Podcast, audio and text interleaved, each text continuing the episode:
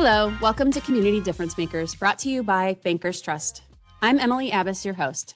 And as you likely know, for nonprofits to make a difference in the community, it truly takes a village. From staff members to the board of directors, volunteers, and community partners, everyone's involvement is vital to make sure important programs and services can function effectively. To help illustrate the importance of key volunteers, we're mixing things up just a bit and have two special guests with us, both a local nonprofit leader and a Bankers Trust team member who is heavily involved with this nonprofit. Today, we have Lance Henning, CEO of Greater Des Moines Habitat for Humanity, along with Tina Smith Fritz, Chief Operations Officer at Bankers Trust and a Habitat board member. They're here to tell us more about their important work in the community. Welcome, Lance and Tina. Thank you for having Lance, us. Thanks for being here. Lance, let's start with you. Habitat celebrating 35 years in our community. You've been with the organization for 19 of those 35 years. Tell listeners a little bit about Habitat's mission and how it goes beyond just volunteers building houses. That's what most people know. And so tell us the core of your mission, but tell us what more uh, great work Habitat's doing here in central Iowa. Well, our mission is putting God's love into action and bringing people together to build homes, communities, and hope. And when we think about the work that we do, we are a social service organization and helping to make change in, in lives. Uh, we do that through being a construction outfit, and that's the way most people think about Habitat for Humanity as building houses with volunteers. At the same time, we're a community developer. We're doing homeowner occupied repairs through our home preservation efforts.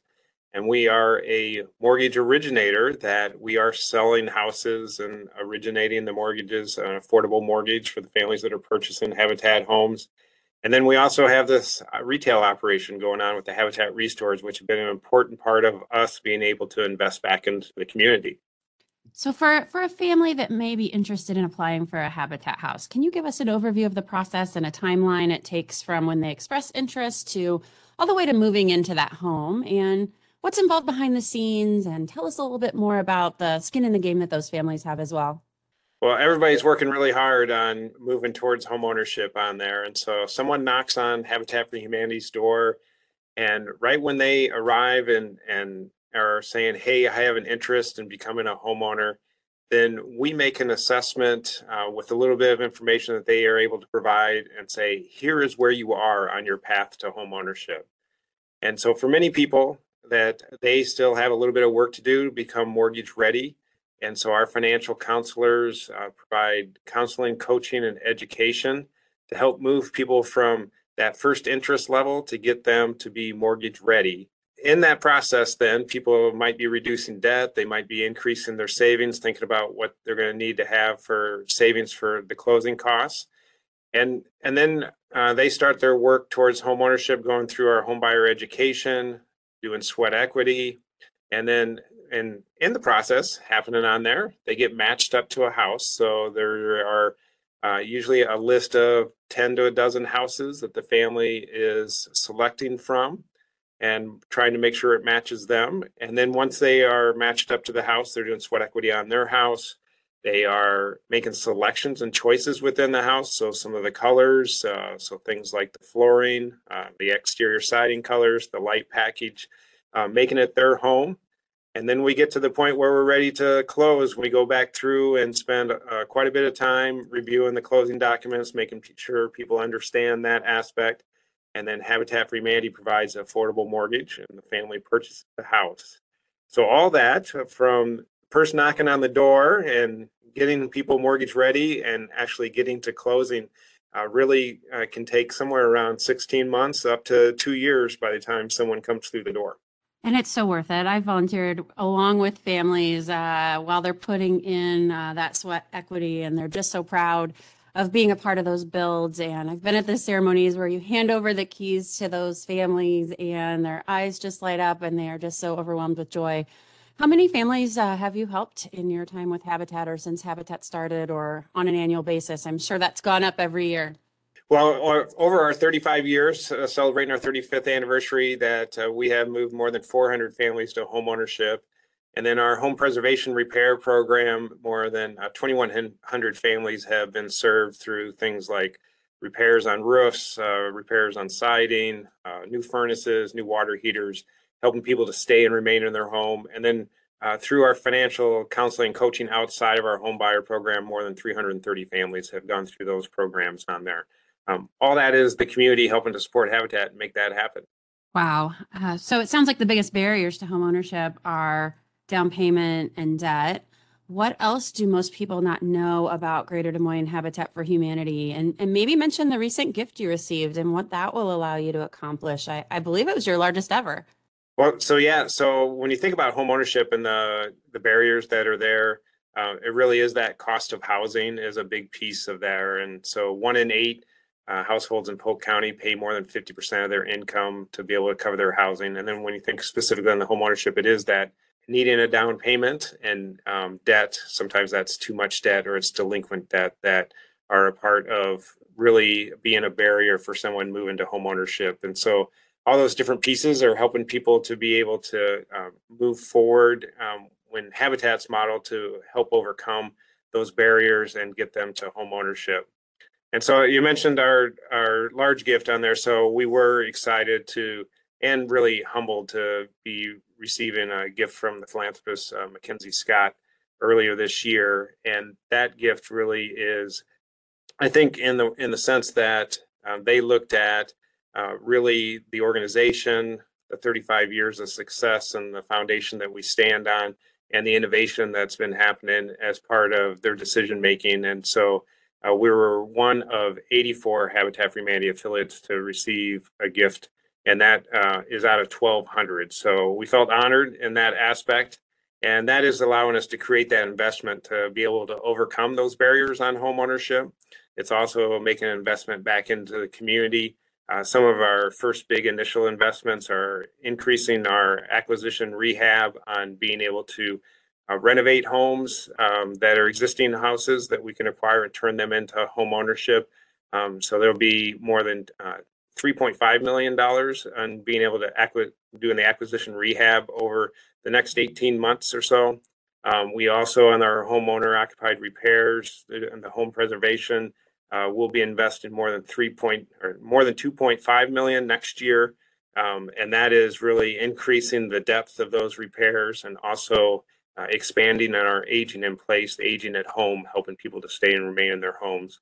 And then also being able to look to uh, invest in areas of opportunity um, so that we can be building houses across the entire metro area and helping families succeed by making sure that um, they have opportunities in living in all the different parts of the metro.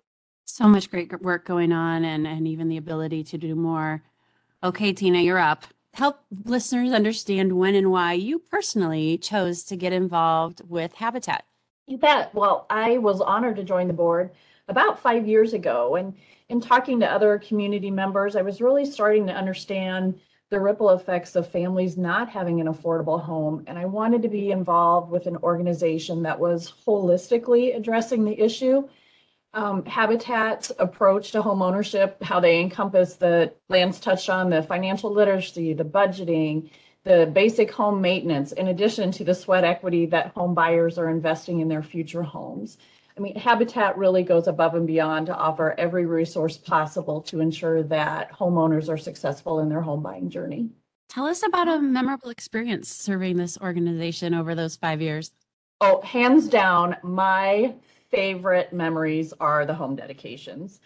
They are so emotional for me. I cry at every one of them. Um, but watching a family receive the keys to their home that they are so proud to have gets me every time every dedication I've been to, um, I'm so touched by the stories that the homeowners share, knowing that every house we build is really changing lives and creating a stronger community. Who wouldn't want to be a part of that? And more than 400 families uh, now in homeownership because of that. So, wow. Um, Lance, earlier you mentioned the Restore. Uh, tell listeners more about the Restores and the impact they have on your organization and within the community. Restores actually were first uh, started by the Dowling uh, Catholic High School and Entrepreneurial Studies class. And that uh, it started out, it was open on Wednesday afternoons and Saturday mornings because that's when the class could show up and, and help get the store going on there.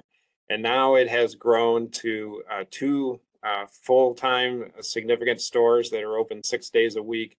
Uh, there's one in East Euclid and Des Moines, and there's one over in Urbandale, just north of 100th and, Douglas. And that those stores are significant And uh, anyone can shop there anyone can make a donation thinking about it as building materials that you would find at a big box store um, there are like new um, lightly used um, different uh, types of uh, uh aspects that are getting donated from manufacturers and and from people's warehouses that are coming so there's always something interesting at the restores when you go shop there the inventory is always changing and that contribution coming back to Habitat, allowing us to invest in the neighborhoods, invest the families, home ownership on there.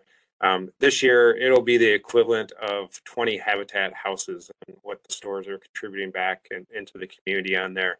Um, so they're fantastic, and that's how we encourage folks to go check them out. Lance, you probably don't remember this, but I want to say it was 12 or 15 years ago, one of the first times I was at a Habitat build.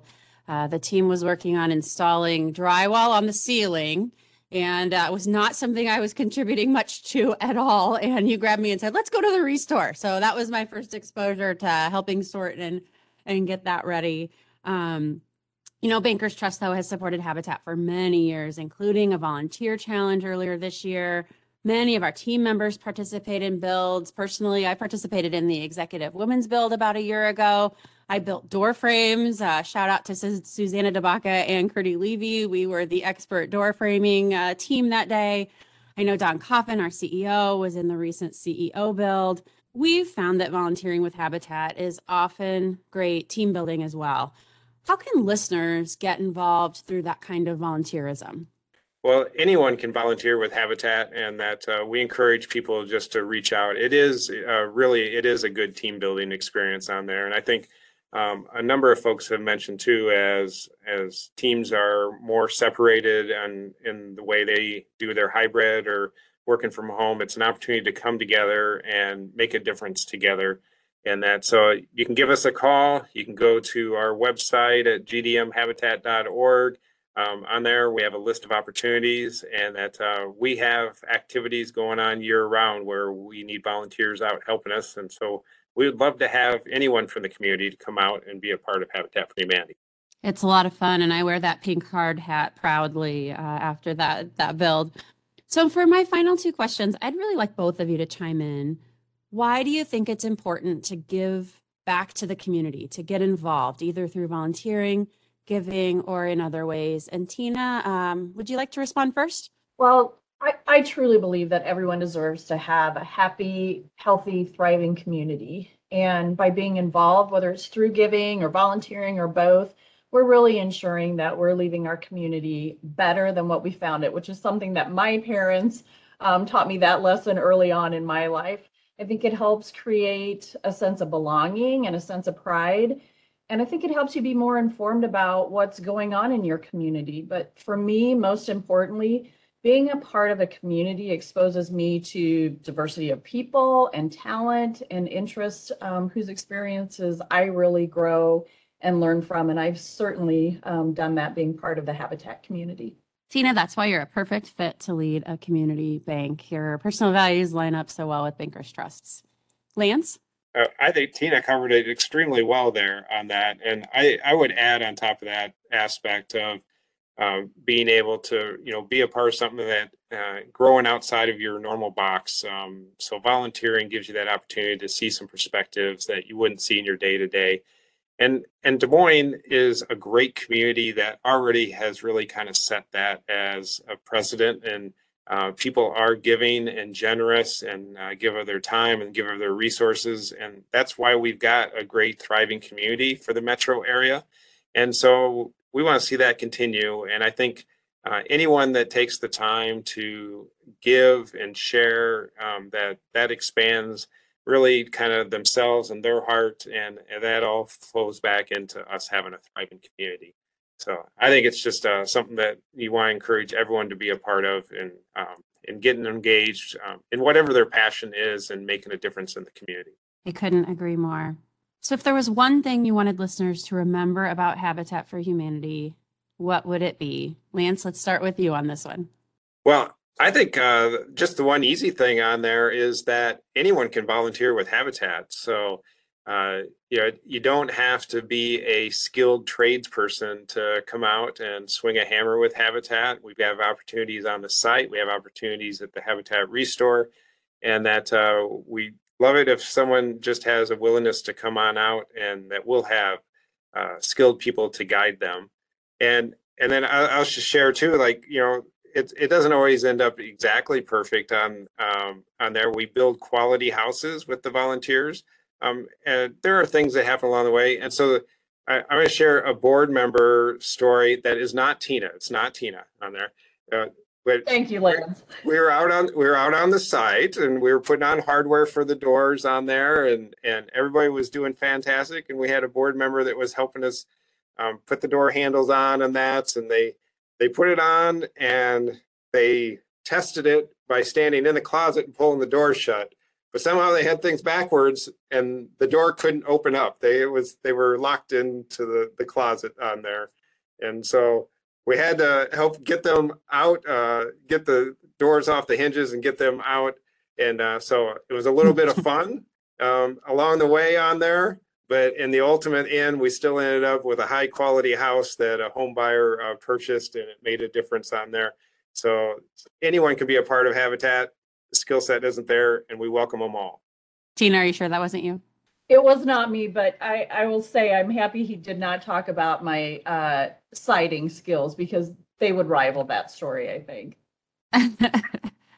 Tina, any final thoughts you want to share to close us out? Uh, anything you want to make sure listeners understand and know about Habitat after listening today?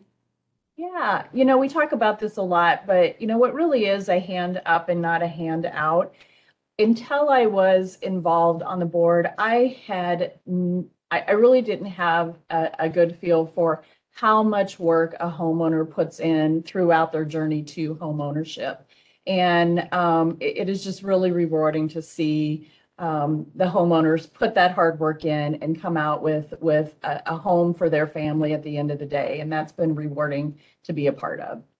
Tina and Lance, thank you so much for joining us today. It was great to learn more about Habitat uh, and your vision to create a world where everyone in our community has a decent place to call home. Thank you for the important work you do to build homes, build communities, and build hope. Also, thank you to our listeners. Remember, you can find our podcast on Spotify or at bankerstrust.com backslash community difference makers. Stay tuned for more of these dual interviews like we had today with local nonprofit leaders and the Bankers Trust team members who support their important work.